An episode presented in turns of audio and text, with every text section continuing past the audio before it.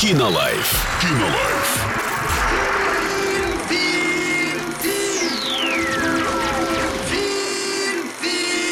Кинолайф. Сегодня обсудим комедию «Клипмейкеры». Категория 18+, и есть два прямо противоположных отзыва, с которого начать. Есть плюс, есть минус. Давай с минуса, а потом закроем плюсом.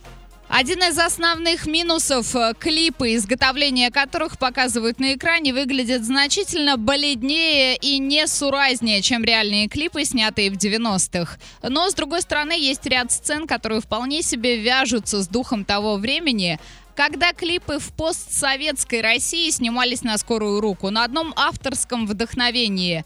Ну и надо понимать, что они щедро подпитывались меценатскими спонсорскими вложениями в юных див, в леопардовых трусах. А некоторые из них памятны до сих пор, но большая горстка клипов, больше, все же благополучно забыта. Оставлю 4 из 5.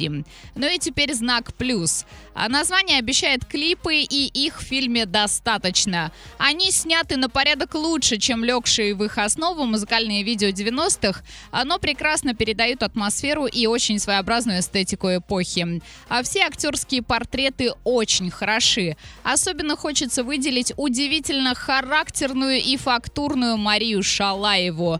А клипмейкеры, похоже, преступно недооцененный фильм. Не пропустите эту картину, она имеет все шансы стать лучшей в 2023.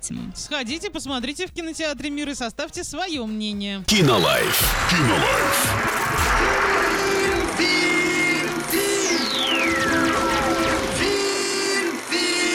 Кинолайф.